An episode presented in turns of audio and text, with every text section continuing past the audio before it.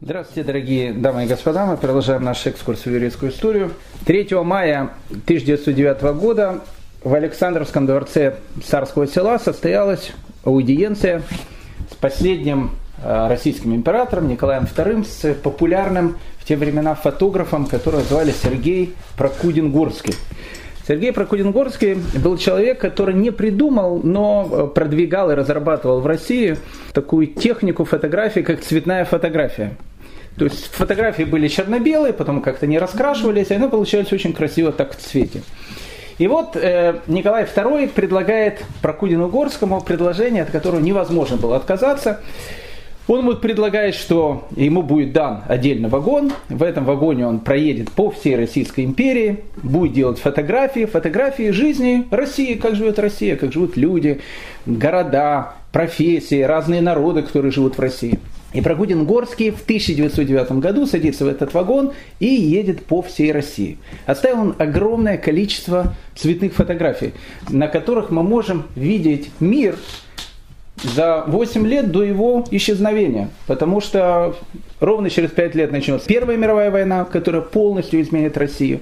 А через 8 лет после этих событий произойдет великие э, февральские, октябрьские социалистические революции. И та огромная империя Россия, которая была, больше не будет существовать никогда. Получается, что Прокудин-Горский в своих фотографиях запечатлел страну перед тем, как она исчезнет навсегда. Что интересно, у нас есть наш Прокудин-Горский. Это великий человек, о которого, с одной стороны, знают все, от мала до велика, а с другой стороны, о нем практически не знает никто. Почему его знают все?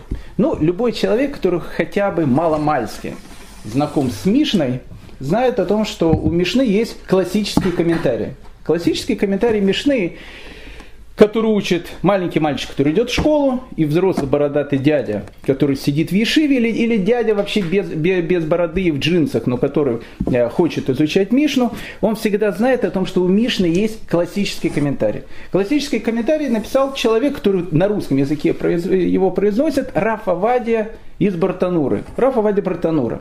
Ну, для русского человека слово Бартанура тоже э, знаковое слово, потому что лет, э, не знаю, 5-10 в России уже идет такое, э, типа как шампанское, такое сладкое вино итальянское, которое тоже называется Бартанура. Поэтому либо Бартануру знают как Рафа Вадию, либо Бартануру знают как вино, либо Бартурнур не знает никак, потому что это маленькая деревушка Виталия, которой практически ничего не известно. Так вот, с одной стороны, Рафа Вади из Бартанура знают все. С другой стороны, Рафа Вади из Бартанура не знает никто. Почему? Потому что Рафа Вади из Бартанура это не только человек и пароход. Рафа Вади из Бартанура это в первую очередь человек, даже не просто человек, это человечище. Рафа Вади из Бартанура в 37-летнем возрасте покидает свою родную Италию, где у него могла быть совершенно блестящая карьера, мы об этом сейчас поговорим, и решает ехать, но ну, не просто в неизвестность, он решает ехать в, в никуда, он решает, ну как в никуда, он решает ехать в Иерусалим. То есть он считал о том, что он должен свою жизнь прожить в Иерусалиме. Но в те времена земля Израиля это было одно из самых таких мест, куда лучше было не заезжать. Там была полная анархия. Э, Рафавади из Братанура, который приедет в Иерусалим, он, подобно Петру Первому, э, который застал Россию деревянной, как вы помните, а оставил каменной. Так вот, Рафавади из Братанура, когда приедет в Иерусалим, он в Иерусалиме застанет несколько старушек, которые приезжают в Иерусалим умирать, несколько дедушек, которые тоже в Иерусалиме доживают свой век. И все. Больше там не будет ничего. Там даже арабское население будет минимальным. А когда он умрет, спустя там почти что 20 лет, его будет хранить весь Иерусалим. Иерусалим, и евреи, и арабы, его будут хранить все. И э, Иерусалим станет один из духовных мировых центров. То есть Раф Вади из Бартанура, который сделает из Иерусалима тот город, который станет в дальнейшем духовным центром. Что еще, э, какая связь между Рафаэлем из Бартануром и Сергеем Прокудиным-Гурским? Дело в том, что когда Рафавадия совершал путешествие из Италии в землю Израиля, он писал письма. Рафаэль из Братанур был человек высочайших моральных стандартов. Но с другой стороны, он был человеком необыкновенно любознательным.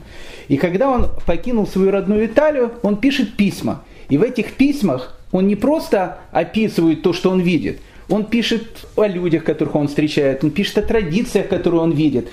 И эти письма, которые он пишет либо своему папе, либо своим друзьям, а эти письма сохранились, и мало кто о них, к сожалению, знает, Раф Авади из Братанура предстает в совершенно другом свете. И Раф Авади из Братанура, подобно Паркудину Горскому, изобразил мир за пять лет до того, как этот мир полностью перестанет существовать, как в еврейском плане, так и в нееврейском плане. Он свое путешествие начинает в 1487 году, за пять лет до того, пока произойдет изгнание евреев из Испании. Это был совершенно другой мир, потому что через пять лет, когда 300 тысяч интеллектуалов выйдут из Испании и приедут и в Европу, и на Восток, мир изменится абсолютно. Это будет уже совершенно другой еврейский мир. Он будет похож на то, как, э, не знаю, Алия начала 90-х годов из России. Интеллектуальная Алия, она полностью изменила Израиль. Это произойдет через пять лет. Рафа из Бартанура пока еще видит мир до этого изменения. И еще через около 10 лет произойдет событие, которое также повлияет не только на еврейский народ, но и на судьбу вообще всего мира.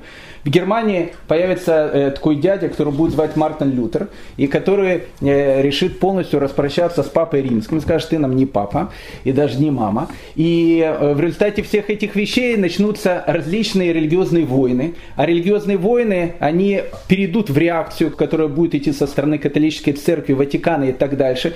И это не только изменит судьбу Европы, но это изменит судьбу ашкенадского еврейства. Это тоже произойдет вот-вот.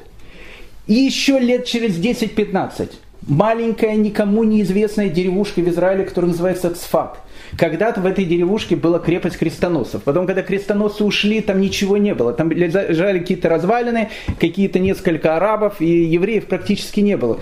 Лет через 15 в эту маленькую, никому неизвестную деревушку начнут приезжать те самые евреи из Испании. И они превратят Сфат в духовный центр еврейского народа. Это произойдет все вот-вот, буквально через 5-10 лет. Рафа Вади из Бартанура, 1487 год. Это середина эпохи Возрождения, середина эпохи Ренессанса, которая происходит, э, происходит в Италии. Мир уходит от средневекового образа жизни и переходит в совершенно другой мир. И вот Рафа Вади из Бартанура в своих путевых записках ожил для нас, сделал для нас в свете, и мы видим это действительно в цвете, как фотографии, мир, который через пять лет исчезнет навсегда. И поэтому я предлагаю всем э, нам совершить вместе с Рафавади из Братанура это совершенно потрясающее путешествие. Мы увидим мир конца Средневековья в свете. Мы увидим людей, мы поговорим о обычаях, которые были у евреев и так дальше. Поэтому э, для того, чтобы не растекаться мыслью по древу, всех э, приглашаю 17 Тамуза 1487 года сесть на корабль, который называется Мосен Бланка и который отправляется в город-герой Палермо, который находится на Сицилии. Ну, скажем так, 17 Тамуза плыть на корабле э, могут две категории людей. Либо это аристократы, либо, как говорится в известном фильме, э, ну, как бы романтики романтики. Почему? Потому что 17 Тамуза это зима. Зимой в Средиземном море никто не плавает. Римляне, еще римляне, которые там писали и которые оплыли все Средиземное море от и до, говорили о том, что тот, кто садится на корабль в это время суток, это, как правило, самоубийца. Почему? Потому что э, либо корабль приедет, либо не приедет. Море в этот момент очень-очень небезопасное. Но Рафа Вади из Бартанура не хочет ждать. Он из Неаполя садится на корабль для того, чтобы плыть на Сицилию, в Палермо. А почему? Потому что из Палермо можно будет переплыть на остров Родос, с острова Родоса в Александрию, с Александрии через пустыню в землю Израиля. Так изначально планировал Рафавадя, хотя э, на самом деле у него был немножко другой план, о котором мы поговорим сейчас чуть позже. Но ему нужно было плыть на Сицилию. Два слова, чтобы познакомиться с Раф Авадией. По-русски его зовут Рафавадия бен Авраам Бартанура, так на русском. Что такое Бартанура? Бартанура это маленький городок в Италии, который называется Бертинора. Бертинора, если вы его наберете в Википедии, ну вы ничего не найдете, только на итальянском языке Википедии будет буквально два слова. В этом городе живет 10 тысяч человек, этот город находится в 77 километрах от Болонии.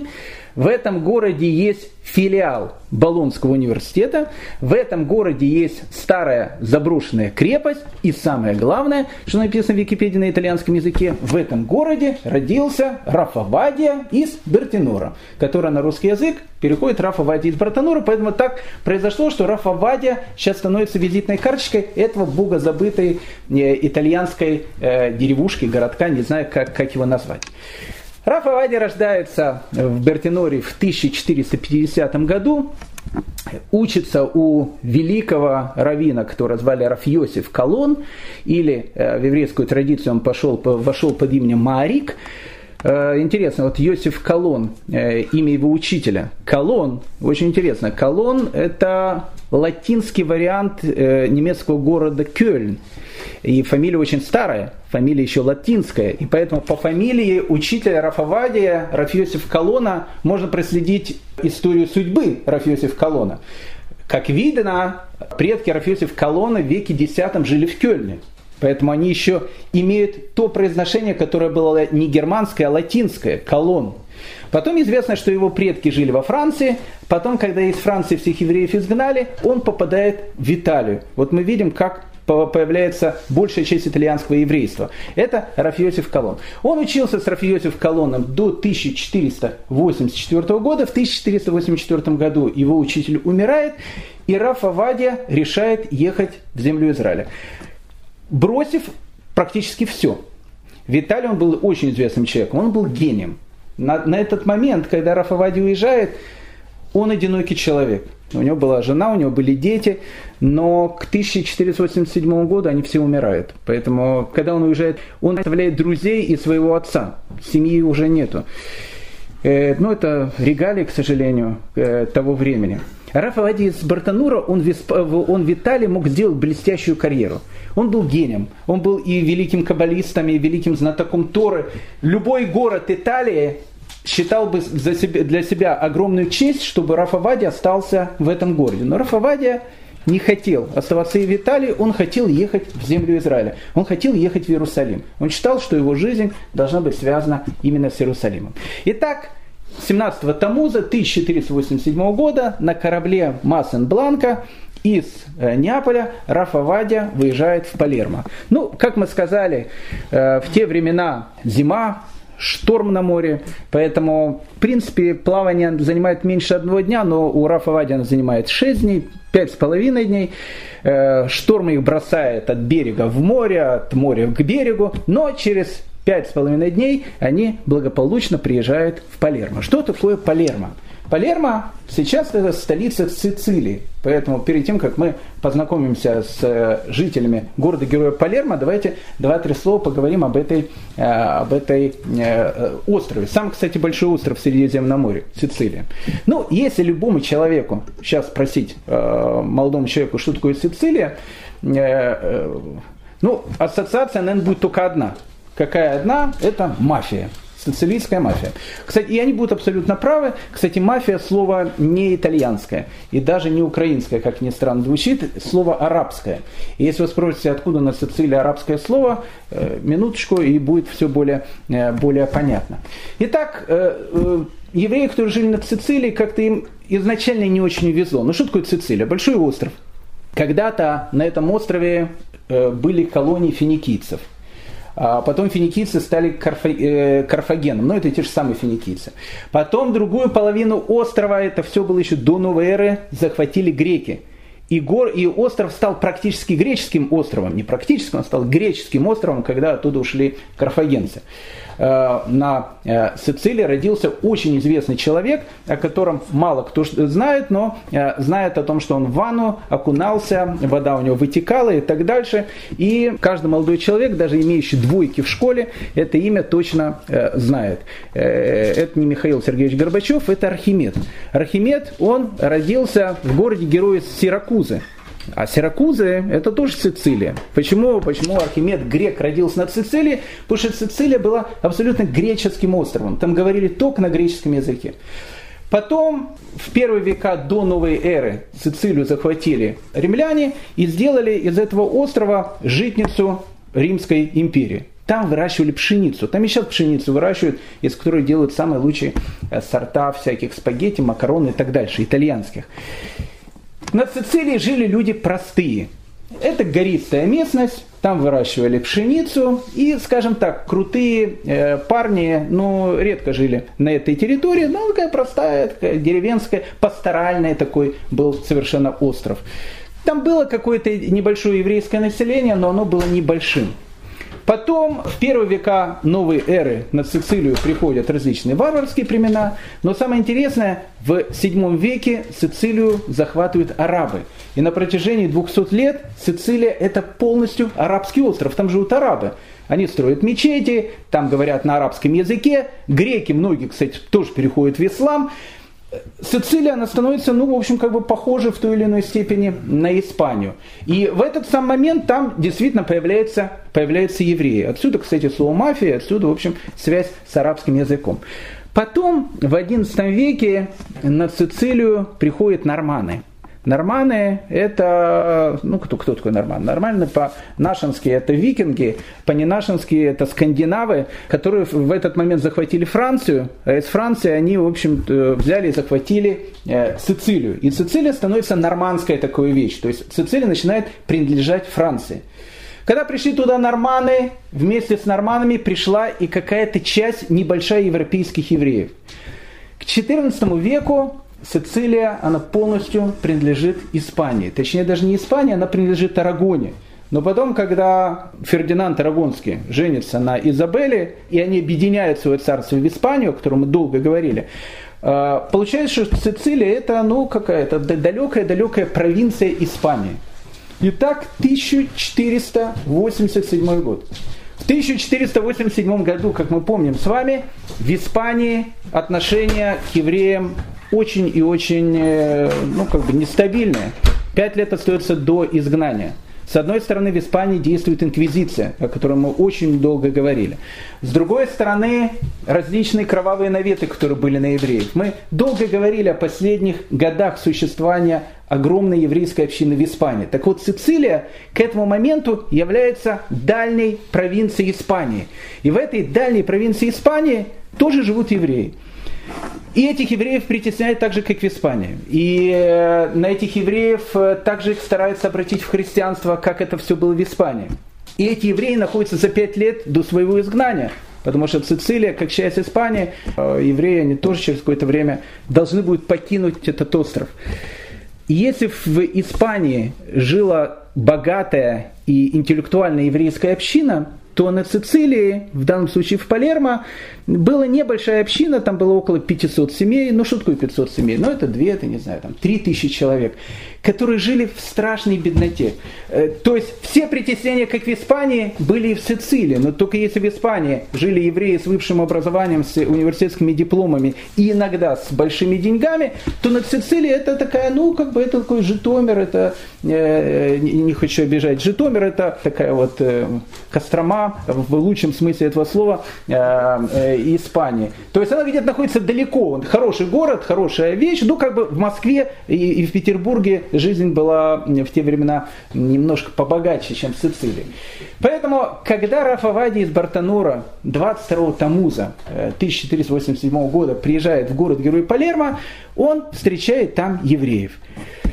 Ну, он сразу дает описание. Рафавадия, он, как я сказал, человек очень такой, на все обращает внимание сразу, описание потрясающее. Первое, что его потрясает, это одежда этих евреев. Они ходят в лохмотьях. Они настолько бедные, что даже одежда, которая у них, это лохмотья. Вообще, как он пишет, в Палермо многие ходят в лохмотьях. Еще раз, это далекая провинция Испании сейчас.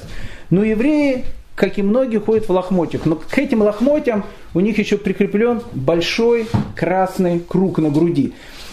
Это с точки зрения церкви, это понятно. То есть еврей должен носить опознавательный знак красного цвета. И в Испании тоже. Но если в Испании евреи, еще раз, к тому моменту были довольно богатые, состоятельные, интеллектуальные люди, и мало кто носил опознавательные знаки, то в маленькой испанской провинции, которая называется Сицилия, знаки носили все. Евреи на Сицилии, в Палермо, они не только ходили в, вот, в рваной одежде, они занимались самой, что ни, ни на есть, ну, такой нееврейской профессией. Э, самые, ну, скажем так, низкооплачиваемые и неуважаемые профессии были тогда у евреев. Чем занимались евреи? Евреи были носильщиками в порту, они там носили, все-таки Палермо это порт, и евреи в основном были бурлаками. То есть надо было, знаете, что такое бурлаки? Бурлаки были на Волге, которые там дубинушку пели, а это были э, бурлаки еврейские в Палермо. Когда приезжали корабли, очень часто надо было эти корабли таскать через, э, через эти канаты к берегу. И вот в этих лохмотьях с этими красными опознавательными знаками эти несчастная еврейская община Палермо, в которой там находится несколько тысяч человек, она и, в принципе, живет. И тут в эту общину приезжает Рафа Вадия из Бартанура. Ну, как это можешь сказать? С чем ты можешь сравнить? Сейчас это, э, не знаю, как сравнить, но вот, вот представьте, такой город э, Жмеринка, да, и вот э, представляете, там, э, многие не помнят, 80-е годы вышел только фильм «Три мушкетера». Самым любимым человеком э, всех советских женщин, мужчин, дедушек, бабушек и так дальше был Михаил Боярский. И вот представьте себе такую вещь, Михаил Боярский приезжает в Жмеринку и говорит, а теперь я буду жить среди вас. И, то есть, ну, как, понимаете, что такое для Жмеринки? Приезжает Михаил Боярский. Это невероятная вещь. То есть в этот Палермо, к богам забытый город, в котором вот эти вот несчастные евреи, которые в основном были кузнецами, носильщиками, жили очень-очень бедно. Приезжает один из самых известных итальянских раввинов, они это знают, Рафа Вади из Бартанура. Как они его полюбили? Это невероятно. Рафа Вади из Бартанура, приезжая в Палермо, он не собирался долго останавливаться в Палермо. План его был прост – известно было, что в Палермо иногда заходят венецианские корабли, которые напрямую едут в Бейрут. Бейрут это, это Ливан, а с Ливана уже можно легко перейти в землю Израиля. В те времена эти вапорета, эти морские трамвайчики, которые ходили, э, в отличие от современной Венеции, нигде не висело точное их расписание, когда они придут. То есть люди говорят, что иногда в Палермо заходят венецианские корабли, которые едут в Бейрут. Поэтому, когда Рафа Вадя приехал в Палермо, он попросил у этой обалдевшей еврейской общины, которая увидела Рафа Вадя, что как только они узнают о том, что венецианский корабль приходит в порт, чтобы они ему сразу э, сказали – но жители Палермо они так его полюбили, что они ему год морочили голову. Вот ровно год. Он там прожил практически год. Он каждый раз спрашивал, не приехал ли корабль. Они говорят, не-не-не, никакой корабль не приехал. Хотя уже несколько кораблей приехало и уехало. Вся вот эта вот еврейская община, у них появился какой-то луч света в их вот этой вот э, беспросветной, этой кошмарной жизни, в которой они жили, Рафавадя. И они ему год морочили голову, для того, чтобы только он не уехал из Палермо. Ну, так как Рафавадя там оставался, ведь венецианский корабль еще не приходил, хотя э, минимум 2-3 прошло уже, э, Рафавадя начал читать уроки, преподавать в синагоге. Э, Рафаэль описывает синагогу, это потрясающая вещь. Он говорит, что синагога была очень красивая, община очень бедная, все синагога очень красивая. И э, он описывает, что в этой синагоге была очень интересная вещь. Вот в каждой синагоге есть Арон, Арон Кодыш. Что такое Арон Кодыш? Это вот ну, такой вот шкаф, в котором хранятся Торы. В Палермской синагоге не было Арона Кодыша. Была целая комната, в которой хранились свитки Торы. То есть это не ящик был, а целая комната. И вот Рафавадия, он описывает вот эту нищенскую общину Палермо, которая на протяжении недели в синагогу, он говорит, практически не заходит. Они работают с утра до ночи, ходят в лохмотьях, тащат эти корабли, носильщики. И их все презирают. Э, написано, что евреи, евреи в Палермо в те времена, они были один из самых таких э, людей, совершенно социально незащищенных. С ними могли сделать все, что угодно. То есть это Испания в худшем своем проявлении. Это не Испания, которая в Испании была. Это Испания Палермо. Это Испания далекой-далекой провинции. И вот он описывает в шаббат, когда вот эти вот несчастные люди, ходящие в лохмотьях, начинают приходить в синагогу. Это совершенно другие люди – у них, у всех, у каждого есть какая-то одежда. Одна единственная, которую он, наверное, одевал на свадьбу, на, на свадьбу свою, на свадьбу своих детей и на шаббат. Эта одежда передавалась из поколения в поколение. Э, э, одевались самую красивую одежду. мужчины одевали красивую одежду, женщины, женщины редко выходили из домов, э, в синагоге они редко ходили, в те времена, особенно в Палермо, э, поэтому в основном приходили в синагогу мужчины. Но э, Раф Авади описывает, что как, изменялось, как изменялись эти люди, которых он еще вчера видел, в этих лохмотьев, они каждый вел себя как какой-то принц в этой одежде, вот они приходили на шаббат, и на шабате до Минхи Рафавадия три часа читал лекцию. И вся община приходила его слушать. А Рафавадию надо было приходить и слушать, потому что э, в этой всей э, общине еврейской тоже существует, да, рядом с синагогой, пишет Рафавадия, вот они живут в этой э, бедноте, в этом нищенстве, но, но, но, это, но это еврейская община. Рядом с синагогой находится больница еврейская, куда кладут людей, которые болеют – они нищенствуют, но у них есть больница. А в этой же больнице у них есть комната для гостей. Палермо редко кто посещает из э, нормальных таких вот э, товарищей, ну редко туда приезжают. Но если приезжает, в этой больнице есть Ахнасат Архим, есть комната для гостей. То есть бедная эта община, но, но которая содержит все э, элементы еврейской общины. Но Рафавади увидел, что в этой бедной еврейской общине Существуют тоже наши такие еврейские разборки. Помните, э, Шолом Алыхим описывает, там э, везде происходят погромы, а евреи в местечке обсуждают э, англо-бурские войны и говорят, как же там бедные буры находятся, значит, в этой вот, в Южной Африке. А у них у самих там идут там погромы и так дальше. Так вот, ну, евреи, они все, все такие. Так вот, у евреев был э, в Палермо совет старейшин. И этот совет старейшин, из которых, э, которых выбирали этих же самых бедняков, которые возглавляли общину, они были, видно, такие попалермские, коррумпированные, мафиозные такие э, еврейские старейшины, о которых Рафавади пишет, этот выборный орган поддерживается губернатором и имеет абсолютную власть. Видно, покупали у губернатора эту должность, Стон угнетенных бедняков я слышал повсюду. Вот эти вот 11 дедушек, а может не дедушек, глав этой еврейской общины, а, которые сами с точки зрения э, Москвы и Петербурга, в общем, находились на очень бедном уровне таком, но с точки зрения Палермо они были крутые такие э, старейшины общины. И Раф Авадия начинает читать вот эти проповеди. И он говорит, я решил, что я не буду с ними говорить о Торе, о Талмуде и так дальше, я с ними буду говорить о том, как должны жить евреи. И он начинает рассказывать о том, как еврей должен относиться к другому еврею. И на этих проповедях вот эти вот э, старейшины, они сидели в первых рядах и рыдали. И когда уехал Рафавадя, в эти все старейшины, они подходили к нему со слезами, говорили, как мы жили вообще, как мы жили, все, теперь наша жизнь совершенно изменилась полностью. Потому что когда Рафавадия, забегая чуть вперед, уезжал из Палермо, эти несчастные, они собрались общим, у них вообще денег не было, собрались общим таким собранием и решили Рафаваде дать зарплату, которую ему не дал бы ни один, даже самый богатый итальянский город. Они готовы ему были отдать все, только чтобы он э, остался в Палермо. И в первую очередь вот это старейшины, которые еще недавно были такими э, коррумпированными дядями, а сейчас стали очень праведными евреями. За этот год, в который там был э, Рафавадя. Ну, к Рафаваде отношение было как к святому.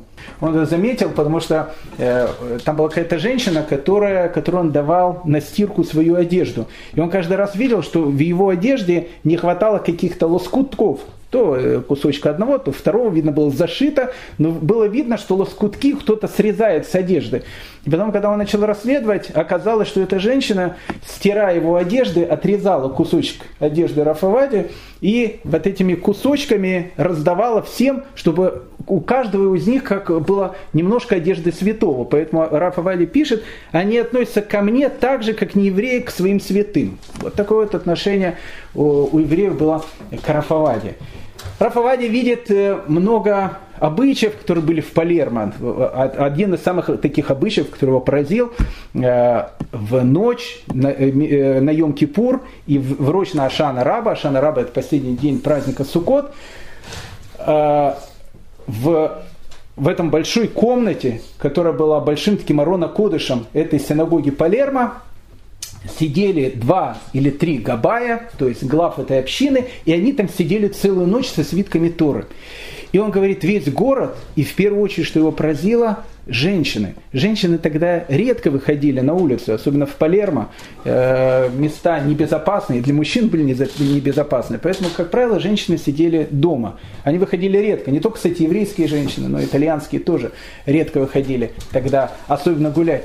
Но вот в эти две ночи, в эти две ночи приходила вся еврейская община в Палермо. Э, Палермо. Они все заходили в эту комнату, там сидели эти несколько габаев, вокруг них были свитки Торы, которыми очень дорожила община Палермо. И каждый человек, женщина, девочка, бабушка, дедушка, они подходили, целовали этот свиток Торы, и потом они выходили из, э, выходили из этой комнаты.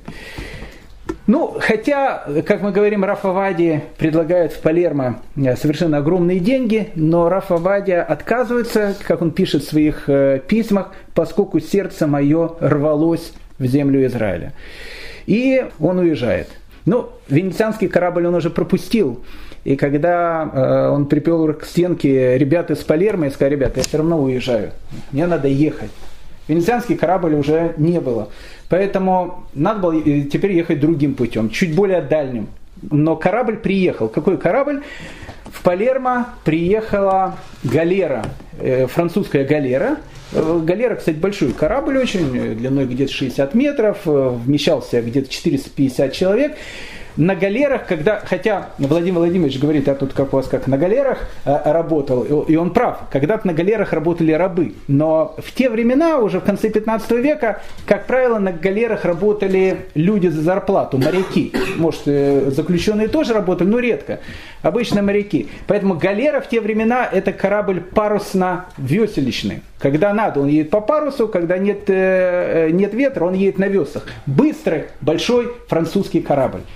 В те времена не было обычных кораблей, на которых люди совершали круизы, а люди обычно плыли на торговых кораблях. Поэтому любой торговый корабль, если ему платил деньги, он мог тебя взять.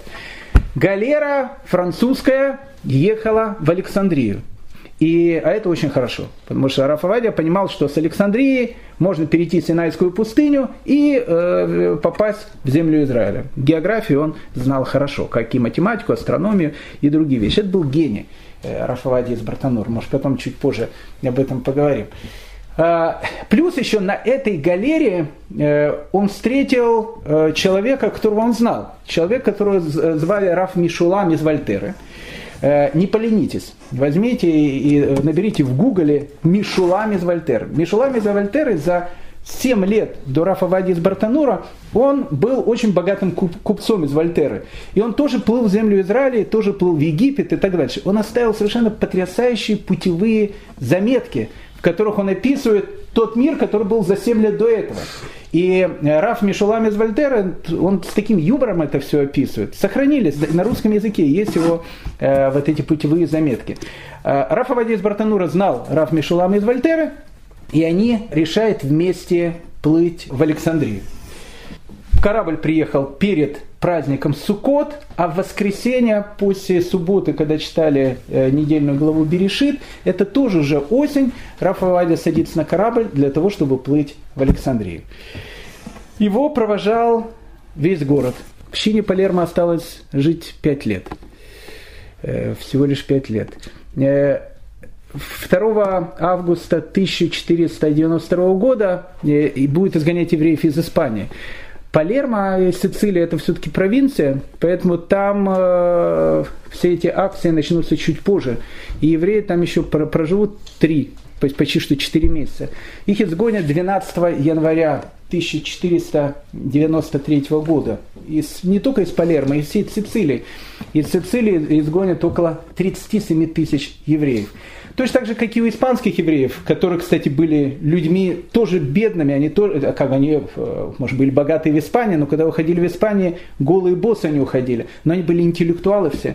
В, на Сицилии люди были более простые, э, и они тоже нищие уходят. Какая-то небольшая часть переселилась в, Италию, и она стала потом ну, одним из костяков итальянской общины. Но 90% они переедут в Турцию – и они будут жить и в Салониках, и в Стамбуле, и до 20 э, века в Стамбуле и в Салониках будет синагоги выходцев из Сицилии, синагоги выходцев из Палермо, э, вот эти вот люди, которые, э, которые покинут этот остров.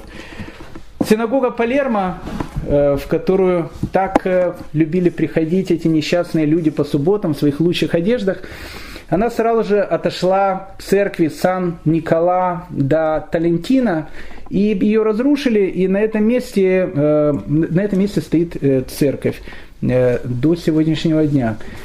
Евреи в Сицилию не возвращались до 20-х годов 20 века. Не хотели, не хотели приезжать. Их э, уже время менялось. И в 18 даже 19 веке их приглашали на Сицилию, но евреи не, не хотели туда возвращаться. Э, интересно, впервые с 1493 года Миньян в Палермо э, образовался в 1920 году. Но вот этот Миньян в Палермо в 1920 году, он уже состоял совершенно из других э, евреев это уже были евреи с Украины, с Польши, с Белоруссии. Это были э, беженцы э, революции и гражданской войны. Какая-то какая часть евреев, они почему-то осели в Палермо, и среди них были какие-то религиозные евреи. И в 1920 году, впервые за 450 лет, они образовали миньян. Синагоги не было, ничего не было, они молились по домам. Но трагическая история евреев Палермо, она не заканчивалась. И буквально через 18 лет, в 1938 году, когда Виталий Муссолини принимает э, вот эти вот российские какие-то вещи, евреев пока он своих не трогает, но по этому закону все евреи не итальянцы, они обязаны были покинуть территорию Италии. И вот эти вот несчастные евреи в Палермо, которые там вернули через 450 лет с Украины, из Беларуси, их выгоняют обратно из Палермо. В Палермо сейчас живет ну, евреев их можно посчитать по пальцам, но они там есть какие-то. Это уже современные итальянские евреи. Два года тому назад, э, так как уже все у нас мы живем э, в такой эпохе толерантности, и история Палермо не закончилась до сегодняшнего дня, э, церковь, сейчас это уже монастырь Сан-Никола да Талентино, они сами предложили еврейской общине, что они готовы дать парковку, которая рядом с этим монастырем. Она, на месте этой парковки когда-то стояла синагога та самая синагога, которую описывает Рафавади из Бартанура, с тем, чтобы отдать еврейской общине, чтобы они, если хотят, они могут там построить синагогу. Собирали деньги на эту синагогу всей Италии, не только всей Италии, всем миром, и ее должны были открыть на осенние праздники 2018 года, в этом году. Но э, так как об этом не писали, а об этом, я уверен, писали бы все, значит, скорее всего, ее не открыли и откроют ее в этом, 2019 году. Поэтому, если кто-то летом или весной или осенью будет э, в Испании, э, в, Италии и захочет э, покататься по Сицилии, обязательно не пропустите город Палермо и найдите монастырь Сан-Никола де Талентино, где сейчас впервые за 500 лет на том же самом месте, которое описывает Рафа Вади из Бартанура, будет открыта э, новая синагога. А Рафа Вадия, он садится на корабль э, в воскресенье после недельной головы Берешит 1487 года, и он следует в следующий город э, Сицилии, который называется Мессина. Мессина, она находится на севере Сицилии, если вы посмотрите по Google Map и по чему угодно, не знаю, вы увидите, что это самая лучшая точка, с которой можно плыть на Родос, потому что сейчас он хочет плыть на остров Родос, а потом уже в Александрии. В Мессинии, тоже, как и вся, как и вся Сицилия, принадлежит Испании, там живет около 2400 евреев, и э, Рафавади говорит, что они живут в каком-то маленьком тихом районе этой Мессины. Э, они тоже очень бедные, но они намного более богаче, чем э, живут в Палермо. То есть в Палермо они вообще в лохмоте ходили. Там они как бы ходили в какой-то одежде, но тоже жили очень-очень бедно. Э, еврейская община Мессины. В Мессине он был недолго, потому что корабль там стоял около недели. Но его пребывание в Мессине ему запомнилось. Ну, понятно, что он поселился в еврейском районе, и ему повезло о том, что он увидел еврейскую свадьбу в Мессине. Да, ну, во-первых, он увидел синагогу в Мессине. Он говорит о том, что это маленькая, очень уютная синагога, э, во дворе которой бьет фонтан родниковой воды. И все евреи, они приходят в эту синагогу, и с этого фонтана они набирают вот эту вот чистую родниковую воду, которая бьет прямо во, во дворе синагоги. Так э, Рафаваде повезло, потому что он застал в Мессине еврейскую свадьбу. И эта еврейская свадьба его поразила. Э, он наблюдает ее с окна своего дома, где он живет. Он видит такую совершенно потрясающую вещь. Невесту сажают на красивую белую лошадь. Рядом с невестой на лошади, не знаю какого же цвета, едет жених. Вокруг них мальчики, девочки с этой Мессины, ну, видно, мальчики с Мессины, одетые в какие-то праздничные, субботнюю одежду, с факелами и со свечами, они идут и сопровождают жениха и невесту.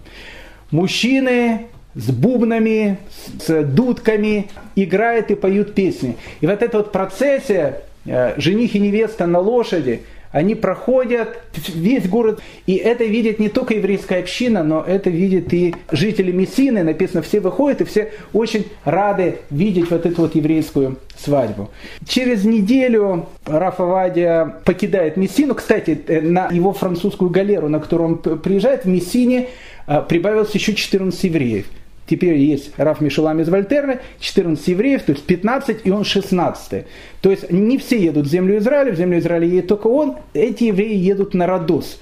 Хотя Раф Мишелам из Вольтеры едет в Александрию. И он покидает Мессину. Но э, судьба Мессины будет точно такой же, как и судьба Палермо. 12 января 1493 года и это белая лошадь, и эти свадьбы, это все, оно все в Мессине закончится, и евреи будут изгнаны из Сицилии. Итак, корабль едет на остров Родос. Время, конечно, не самое лучшее, это все-таки уже начинается глубокая осень, э, начинается уже и шторма в море. В принципе, едут нормально, 22 дня они едут из Мессины до Родоса. Но на корабле произошел очень неприятный такой инцидент, в результате которого э, почему-то Раф Мишелам из Вольтеры решил дальше не плыть. Э, когда они плыли, там была какая-то небольшая буря, видно, и матрос э, этой галеры, на которой они плыли, очень как-то ну, некрасиво отозвался о Раф Мишуламе из Вольтера. Он был человеком очень состоятельным, богатым, купец такой, ну, видно, назвал уже дом Пархатом. Ну, такой Э, матрос э, еще эпохи э, Средневековья. Понятно, каким он был.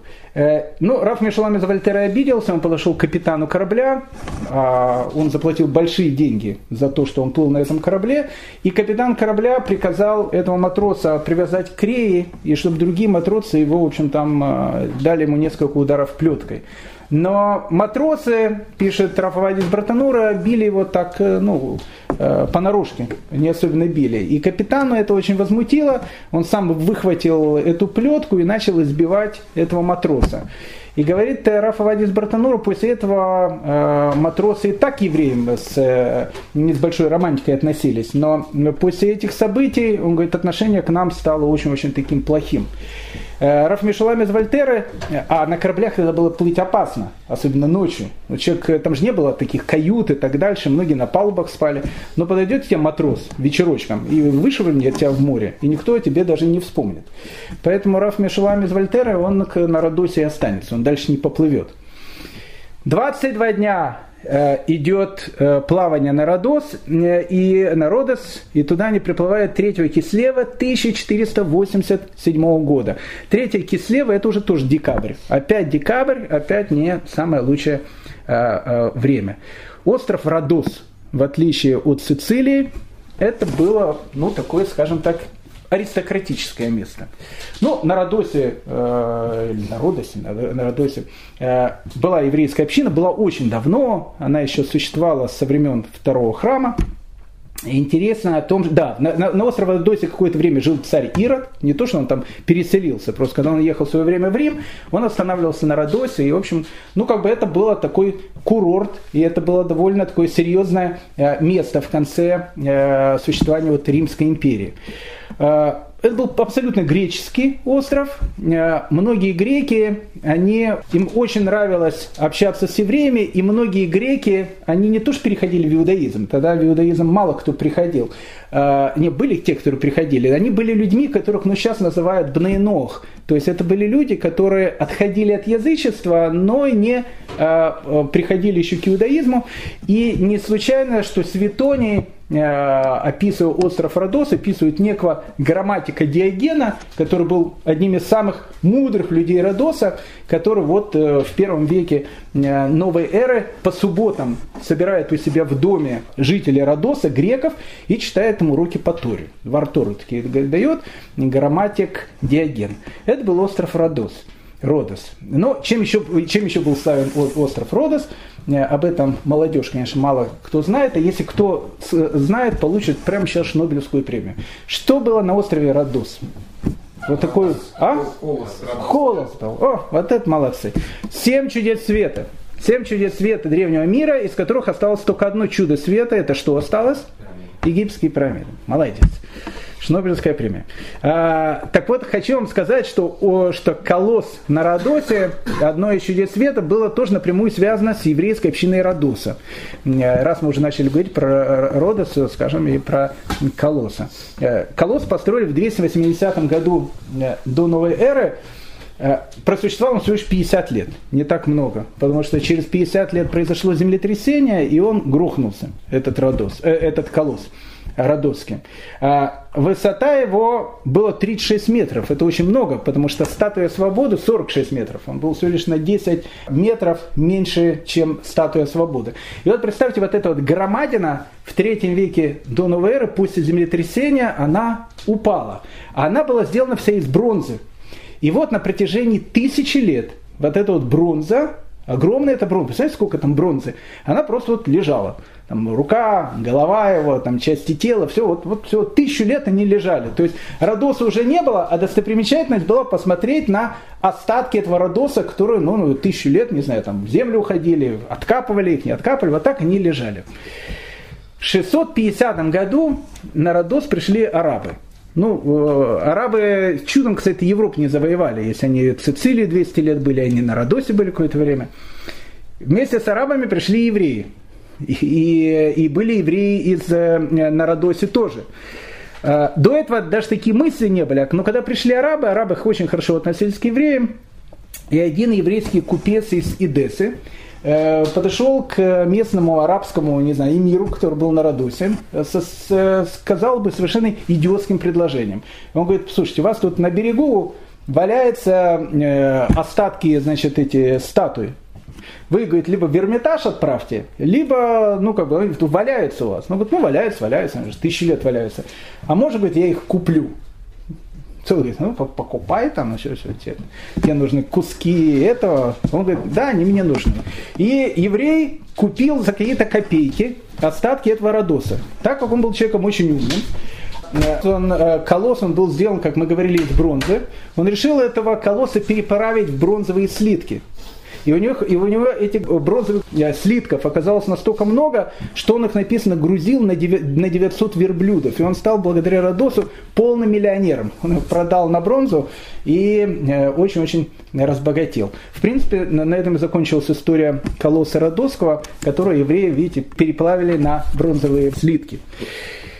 К этому моменту, когда приезжает на Родос Рафа Вадия из Бартануры, Э, ну, скажем так, э, на Родосе их принимали очень-очень радушно. Э, для этого было две причины. Причина номер... Да, еще одна важная вещь с Родосом. В 1309 году Родос, который переходил, то он был арабский, то византийский, то византийский, то арабский, постоянно арабы с византийцами друг с другом воевали. В 1309 году туда пришли рыцари. Туда пришел рыцарский орден госпитальеров, и в 1309 году остров Родос становится вотчиной э, ордена госпитальеров. Мы с вами говорили про э, орден госпитальеров в свое время, который недалеко от современной стены плача, э, недалеко от этих самых лестниц, которые идут к стене плача, построили приютный дом и э, такую больницу для паломников. Они ее назвали больница святого Лазаря. И мы сказали, что именно от этого места и от больницы святого Лазаря и от э, ордена госпитальеров в русский язык пришло два слова – Одно слово это госпиталь, а второе слово это лазарет. Поэтому э, вот эти всякие врачи, фельдшеры и так дальше, хотя в те времена э, к врачам, фельдшерам, госпитальеры не имели ничего общего, это были просто бандиты-рыцари, но в 1039 году Родос переходит под их правление. И, в принципе, губернатором этого острова является глава ордена госпитальеров.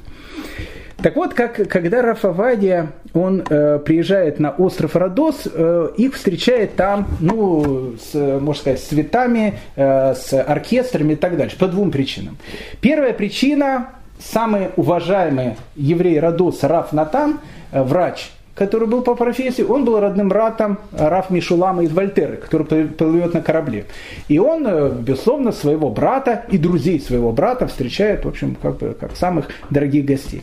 А вторая вещь, капитан, как бы глава ордена госпитальеров, был двоюродным братом капитана этой галеры. Поэтому, когда он туда приезжает, он и галеру встречает тоже с большим, большой радостью.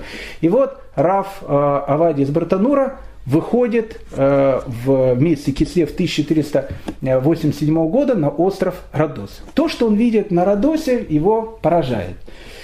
Но почему его поразило? Было несколько вещей, которые, э, которые случились с островом Родос за последние 7 лет. Как вы знаете, со второй половины 15 э, века на политической мировой арене появляется новая сила. Эта сила будет настолько мощная и настолько э, влиятельная с точки зрения еврейской истории, мы о ней будем еще долго говорить. Появляется э, начало той империи, которая будет называться Османская империя, турки. Турки начинают все захватывать на, э, на своем пути. И вот в 1480 году 25-тысячная армада турок решила взять остров Родос. Родос защищали 500 рыцарей и 3000 ополченцев. В основном ополченцы, о которых идет речь, это были в основном евреи, которые жили на острове Родос. Представьте себе, 25-тысячная армия, начинает против нее 500 рыцарей и 3000 ополченцев, большинство из которых это просто евреи с вилами, я не знаю, чем они там стояли и так дальше. Казалось бы евреям, что надо просто ворота открыть и пустить турок, потому что при рыцарях они не, не очень хорошо жили, а турки к евреям очень хорошо относились. Но евреи турок не знали еще. Они еще не знали, что турки хорошо относились к евреям. Поэтому они вместе с этими самыми рыцарями защищают остров. Осада Родоса, она вошла в историю.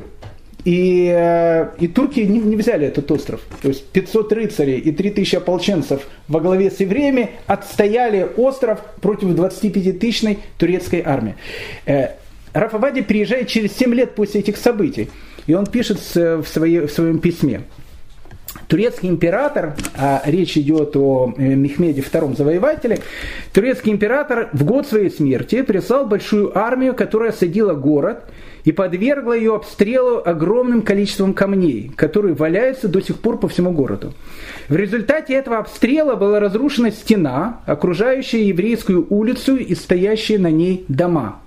Евреи, жившие на Родосе, рассказали мне, что ворвавшись в город, турки начали убивать всех подряд, но дойдя до дверей синагоги, по велению Бога смешались, обратились в бегство и начали убивать друг друга.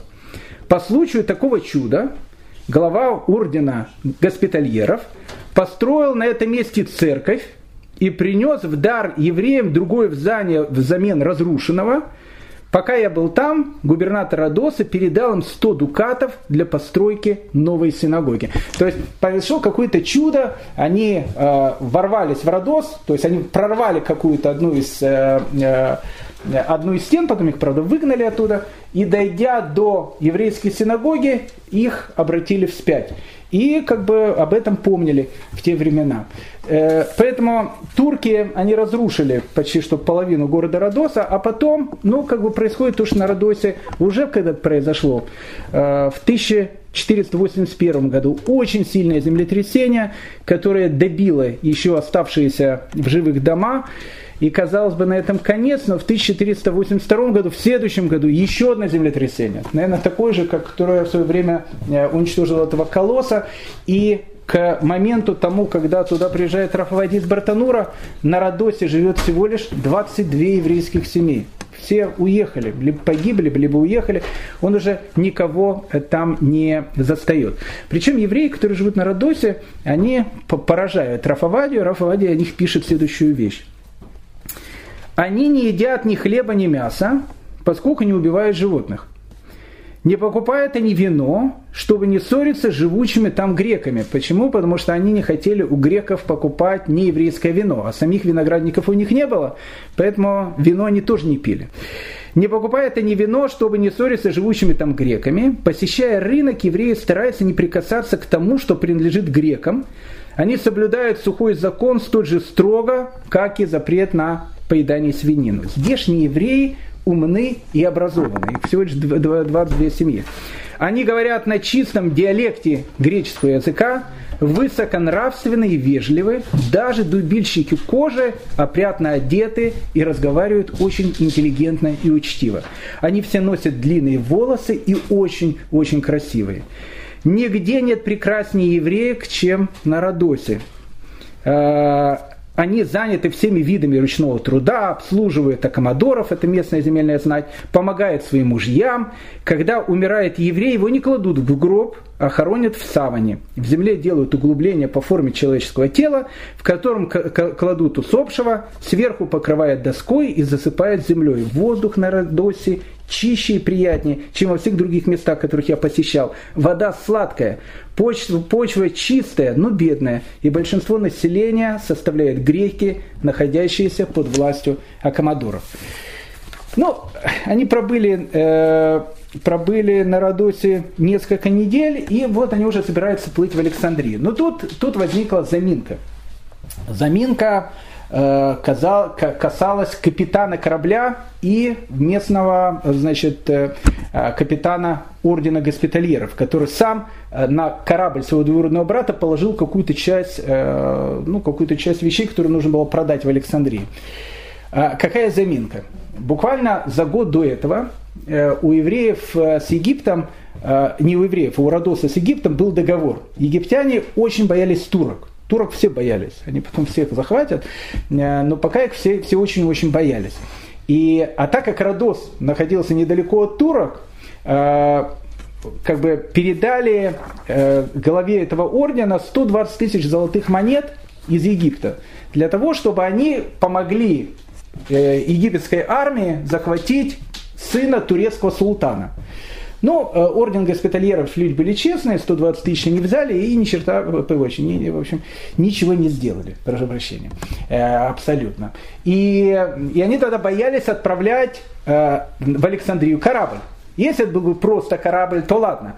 Но они боялись, что в Александрии узнают А, что на корабле двоюродный брат э, главы ордена, и Б, что на этом корабле находится довольно большая часть, которую сам глава ордена положил на этот корабль. Поэтому они долго думали, отправлять корабль, не отправлять. В конце концов, вот это вот обдумывание завершалось две недели. Они решили, что будет, то будет, корабль в Александрию отправить. И корабль покидает остров Родос. Э, через 15 лет, через 15 лет, в 1502 году местный, но уже уже будет другой, э, совершенно глава ордена госпитальеров, которого будет звать Де Бюссон, он э, сделает то же самое, что сделали в Испании. Он скажет вот этим прекрасным, длинноволосым жителям Родоса либо принять христианство, либо покинуть остров.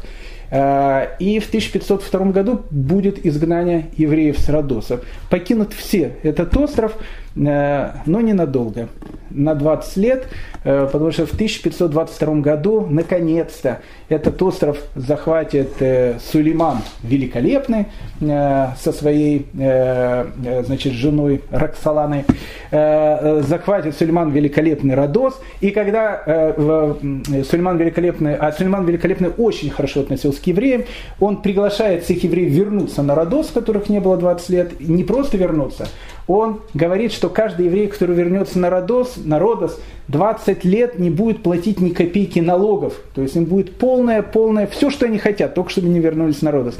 И огромное количество евреев возвращается на, на, на этот остров. И те, которые ушли оттуда, и что интересно, приезжает огромное количество евреев из Испании, из Португалии, о которых мы говорили. И на Родосе появятся испанские, португальские э, общины, вот эти вот евреи несчастные, которые ушли из Португалии, из Испании, вот их 25 лет металла из стороны в сторону к 1522 году на острове Родос под турецким владычеством получат полную-полную такую свободу, и они вернутся на этот остров, и на этом острове будет очень-очень большая сефарская еврейская община.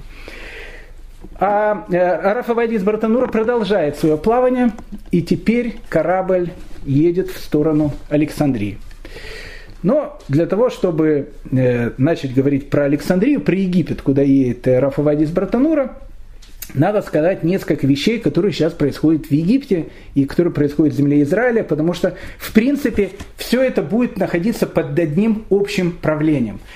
А э, Египет, он находится тоже последние годы своего существования в том виде, в котором он был. Он тоже скоро станет э, э, турецким. А пока и в Египте правят мамлюки. Ну, не знаю, многие слышали, не слышали это имя. Мамлюки правили не только Египтом, они и землей Израиля, и Сирии правили более чем 200 лет. Э, надо сказать два-три слова насчет мамлюков, потому что более будет тогда понятно, что будет происходить вообще в Египте, куда приедет Рафавади из Бартанура. После молниеносного завоевания арабов в VII веке их э, кочевой пыл, э, он притих, они стали более людьми такими зажиточными, э, вся вот эта вот прыть арабских бедуинов с аравийской пустыни, она куда-то ушла, а нужны были такие вот горячие, которые вот будут помогать армии делать новые завоевания. И их взгляд упал на степи вокруг Каспийского моря, на юге России, где жили, жило огромное э, количество тюркских племен. Это территория современной России, юг России.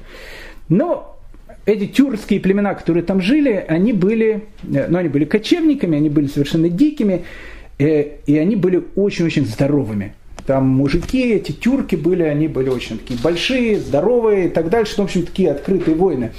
И сначала э, арабы, они нанимали вот этих вот бугаев, то, что называется у нас на латинском языке, они их нанимали на деньги в армии. А потом они решили сделать другую вещь. Они увидели, что тюрки с большим удовольствием готовы своих детей продавать. И они их продавали за деньги. Ну, как бы, э, во-первых, на, на один род э, в, в семье кочевника меньше. Во-вторых, э, можно за это получить деньги. А в-третьих, может быть, у детей будет какая-то перспектива в жизни э, чего-то достичь, будучи даже рабом, но лучше быть рабом у арабов, чем свободным человеком э, в этих э, степях вокруг Каспийского моря. И они стали этих детей продавать. Ну, детей покупали не всех, детей покупали только здоровых, специально они выбирали таких здоровых э, деток, и этих детей привозили на специальные невольничьи рынки, на которых их продавали как мамлюков. Мамлюки – это арабское такое слово, которое переводится как «принадлежащий», принадлежащий своему господину. Кстати, у турок будет точно такой же институт, только он будет называться по-другому. Как он будет называться у турок? Их будет назвать янычары, если вы слышали. У арабов их, их, их назвали мамлюки. Мамлюки, к мамлюкам отношение было такое же, как к России к пистолету. То есть пистолет ты, конечно, иметь можешь, но если ты хочешь иметь пистолет, ты должен иметь разрешение. Почему у тебя есть пистолет? Если хочешь купить такого здорового э, малыша, э, из которого воспитать потом киборга, э, ты не можешь просто так его купить. Ты должен быть либо правителем, либо, не знаю, каким-то очень высокопоставленным человеком, который покупает себе эту личную армию. Что делали с этими детками, мамлюками? Их отправляли в специальные школы. В этой школе их обучали 10 лет, обучали их, э, во-первых, обучали их грамоте, э, они все принимали ислам, понятно, э, они становились очень грамотными, очень умными, но все 10 лет они, кроме того, что они занимались грамотой и принимали ислам, они занимались только одной вещью. Они занимались тем, что их готовили стать роботами-убийцами. И они становились, они становились настолько обученными военными, что э, когда их э, мамлюков видела вражеская армия, все сразу убегали, потому что понимали, что с мамлюками э, дело иметь нечего. Вот они находились 10 лет, и через 10 лет, они были рабами, через 10 лет глава этой школы мамлюков освобождал. Он им давал свободу. Они становились свободными людьми, но профессиональными военными. Профессиональными военными, которые будут составлять костяк армии, там, не знаю, халифа, эмира и так дальше армия мамлюков. Мамлюки это были э, люди одного поколения. Почему? Потому что они уже становились свободными людьми. Те, которые выживали, они женились, у них уже э, рождались дети. А дети эти рождались, как правило, уже в определенном богатстве. И дети становились такие же, как и все арабы вокруг. Они, ну, как бы их не отправляли в эти уже э, янычарские мамлюкские школы. Э, поэтому в новом поколении брали других мамлюков. И так появлялась такая вот каста мамлюков. Все это было очень классно и хорошо э, до того момента, пока э, э, глава Египта, халиф Египта, которого звали Аль-Салах Аюб, это был такой династия Аюбов, он создал из мамлюков так называемый полк Бахари. Это был целый такой полк, полк, который состоял из мамлюков. Аль-Салах умирает, и на, на престол идет его сын, а мамлюки не хотят его сына, и они взяли его сына, сбросили и захватили власть в Египте. И так получилось, что в Египте на протяжении более чем 200 лет будут владеть различные кавказские народы. Черкесы будут э, владеть, и, ну и другие народы, которые, э, которые будут забирать вот из, э, из Кавказа, которые туда будут приходить. Власть в Египте переходит к мамлюкам. Что интересно, э, как бы, а Аюбы, у них была большая империя и, и земля Израиля была под Аюбами, и Сирия была под Аюбами. И понятно, что они переворот, который произошел в Египте, не воспринимают. Они считают, что это, в общем, был незаконный переворот, и они этих мамлюков хотят из Египта как-то убрать. Но тут произошла на Ближнем Востоке вещь совершенно необычная, о которой мы говорили. Татаро-монголы, которые взяли, там, разорили там, Киев и все, все кого угодно, и Киевскую Русь взяли в татаро-монгольское иго, они на э, Киевской Руси не закончили и направились на восток. Татаро-монголы захватили почти весь Иран, они захватили Багдад, татаро-монголы захватили Хеврон. Татаро-монгольские отряды, они э, делали грабеж Иерусалима. Татаро-монголы дошли до Иерусалима. То есть их было очень много. И вот эти аюбы, вот эта вот династия, которая потеряла Египет, они ничего с этим сделать не могли, и они видели, что еще чуть-чуть и все это превратится тоже в огромную татаро-монгольскую империю. Надо было кого-то вызвать. А кто мог помочь? Могли помочь только мамлюки, которые были в Египте. Им ничего не оставалось, и они мамлюков призывают к себе на помощь. И в 1260 году мамлюки дают решающий бой против татаро-монголов – и этот бой, понятно, происходит в Израиле, около источника Харот, который находится в Израильской долине, в 15 километрах от современного Бейтшана.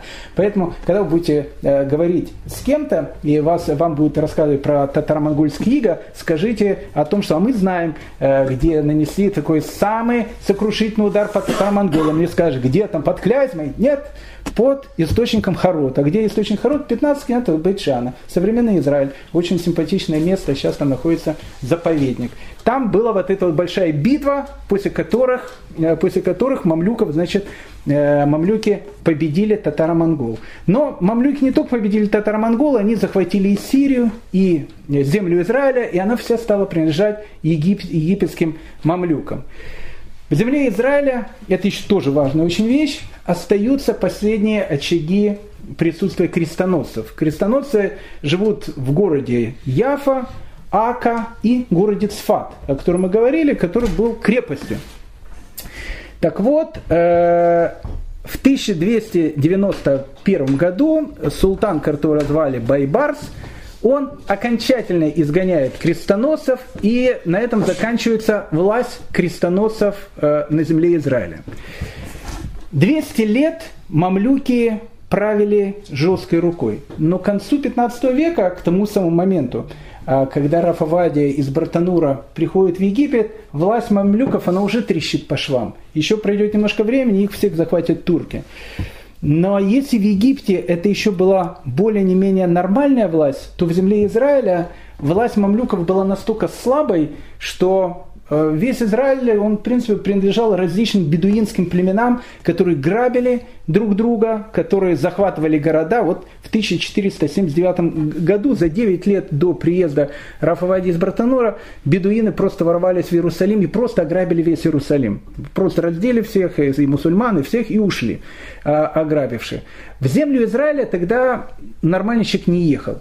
Ну, то есть, как бы он, конечно, мог приехать, но за его жизнь никто не давал и ломаного гроша, потому что власти как таковой в земле Израиля не было. У мамлюков практически не было никакой власти, и они, э, вся эта власть, она принадлежала вот этим бедуинским племенам, которые там, э, в общем, ходили. Итак, э, Раф из Бартанура через шесть дней после плавания с острова Родос подплывает к Александрии. А, у них было несколько кораблей, галеры, на которые они плыли, еще несколько кораблей, которые дал глава ордена госпитальеров на Родосе. Но в Александрии они боятся приплыть. Боятся приплыть, почему? Потому что, ну опять же, боялись, что конфискуют корабли.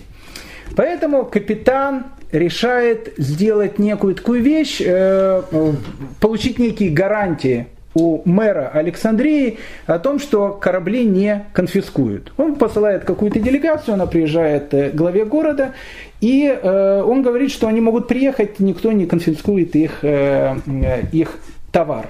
Ну, как бы капитану не доверяет, он решает отправить послов в Каир. А в Каире находится султан, которого зовут Каид Аль-Ашраф, он был черкесом, то есть была черкесская династия, для того, чтобы не у мэра получить Э, э, одобрения, а у самого султана. Но когда мэр узнал о том, что его словам не, доверяют, он очень обиделся и сказал, что что там мне ответит султан, мне на это плевать, так как мы, вы моему, значит, мужскому, э, мамлюкскому слову не поверили, теперь я вам запрещаю э, въезжать в Александрию. И корабли стоят на рейде. То есть отплыть дальше на Родос они не могут, потому что, в принципе, зима, и корабли, они очень пострадали во время этого плавания. С другой стороны, в Александрии они въехать тоже не могут. И вот корабли начинают стоять на рейде, и войти в город не могут, и уплыть тоже не могут. Они стоят день, два, три, четыре, пять, э, неделю, две. Э, потом Рафавади из Братанура говорит о том, что на кораблях, в принципе, начинает заканчиваться еда. И начинается голод. То есть э, в Александрии их не пускают, обратно они плыть не могут.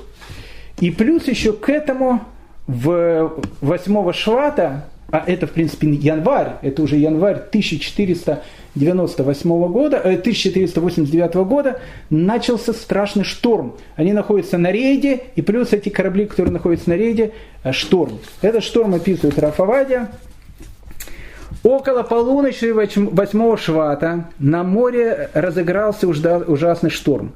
У нашего суда неожиданно оторвались два якоря, остался, остался лишь самый маленький.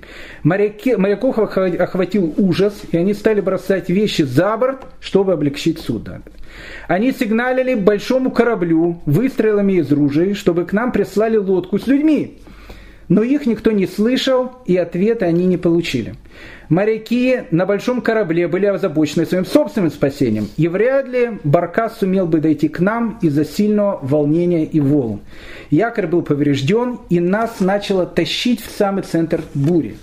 Через палубу нашего суденышка перекатывались волны, его бросало из стороны в сторону, и он мог развалиться в любую минуту, поскольку был старым и поврежденным. Вода поступала в него со всех сторон, а моряки в этом, а, а море в этом месте было полно скал. В течение суток мы были в такой опасности, что в любую минуту ожидали своей смерти. Всем нам выдали ведро и приказали вычерпывать воду в избитке, поступавшую внутрь. Мы со слезами на глазах зачерпывали воду и выливали ее за борт, пока Бог не жалился над нами и нас не спас. Мы просто чудом удержались на плаву. Когда шторм закончился, капитан послал за нами, и утром второго дня мы поднялись на большой корабль и при, пробыли там там до возвращения посланцев с гарантиями от султана из Каира. Но тут снова наступил штиль, и наш корабль не мог покинуть Букари. Купцы-евреи предпочли отправиться на берег на Баркасе, опасаясь нового шторма. Дальше мы 18 миль шли пешком, поскольку не смогли достать ишаков, и 14 э, швата, усталые, измученные и оборванные, мы подошли к Александрии. И вот когда э, Рафавади из Бартанура, евреи, которые были у, у них на корабле оборванные, усталые, проходят, э, приходят к Александрии, это была тоже город, который, э, который живет последние годы своего величия, потому что еще, еще пройдет несколько лет, и величие Александрии оно пройдет. Э, в Ураф-Аваде в Александрии произойдет много разных приключений. Э, он увидит о том, как александрийские евреи кушают, как много любят пить вина. Еще увидит много разных вещей, о которых мы с Божьей помощью с вами поговорим в следующий раз. В следующий раз мы поговорим о том, как живут евреи в Египте. И самое главное, мы вместе с Рафавадией попутешествуем с вами по земле Израиля, которая вот-вот должна будет принять э, беженцев из Испании.